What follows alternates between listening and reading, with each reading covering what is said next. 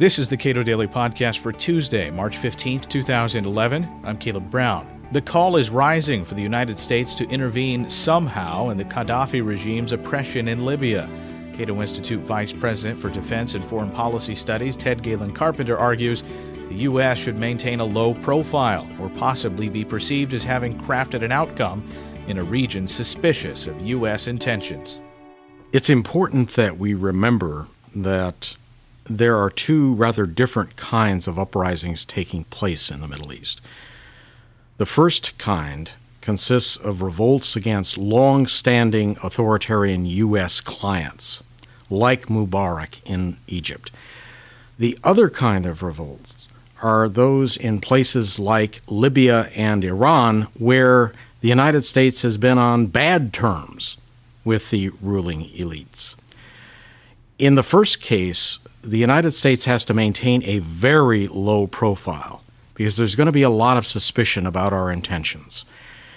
And therefore, any high profile activity that we engage in, suspicions are going to grow that we're trying to hijack those revolutions for our own purposes.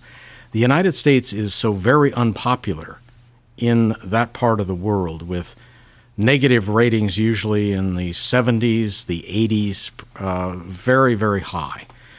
With Libya and Iran, we have somewhat greater latitude because we're not resented for having supported their oppressors.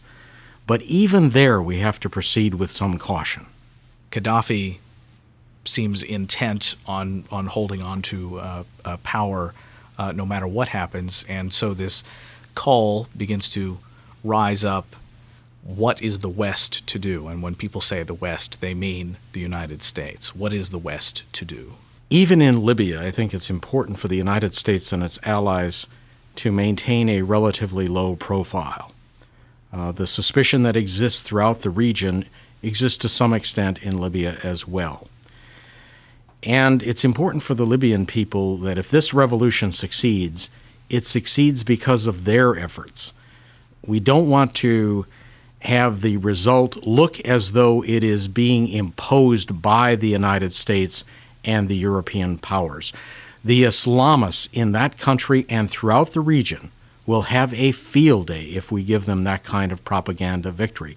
Now, certainly, it's hard to watch the images of Gaddafi's forces firing on demonstrators, uh, firing on rebels, and uh, there have been a considerable number of civilian casualties, but revolutions are rarely peaceful. Uh, what happened in Tunisia and Egypt tend to be the exception, not the rule. And we also have to consider the possibility that Libya may split. Uh, there are geographic and tribal divisions within that country. And again, if the U.S. and its allies intervene, uh, we get caught up in those kinds of domestic conflicts, and we're not sure what that will mean for our own interests over the long run.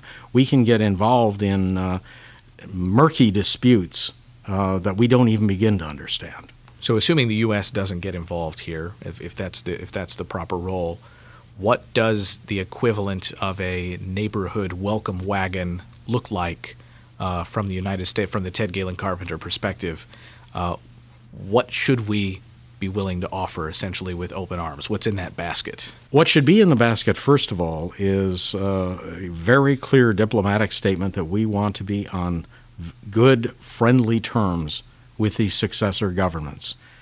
And some candid admissions in the cases of Egypt and Tunisia and Yemen and wherever else some of these revolts may uh, ultimately topple pro U.S. tyrants, that our policy in the past may have been misguided. Beyond that, we should look uh, toward possible economic concessions that we can make. Are there barriers to the U.S. market? Barriers that could cause problems for these fledgling governments and uh, the economic reforms that they may adopt in their countries? If so, let's try to remove those barriers. And uh, if the barriers are uh, imposed by the European Union, there's a role for our diplomacy there to urge them to uh, loosen the restrictions and create a much friendlier economic environment for the new governments. For the governments that emerge out of countries uh, where the leaders had been receiving U.S. funds for years, um, essentially the, the view, I guess, inevitably is going to be that the U.S. was aiding their oppressors. Um, what what do we do besides, like you say, admit that uh, we had some per- perhaps misguided policies? Try to establish a clean slate, but don't get trapped into feeling we have to engage in de facto reparations payments for the misconduct of previous U.S. governments.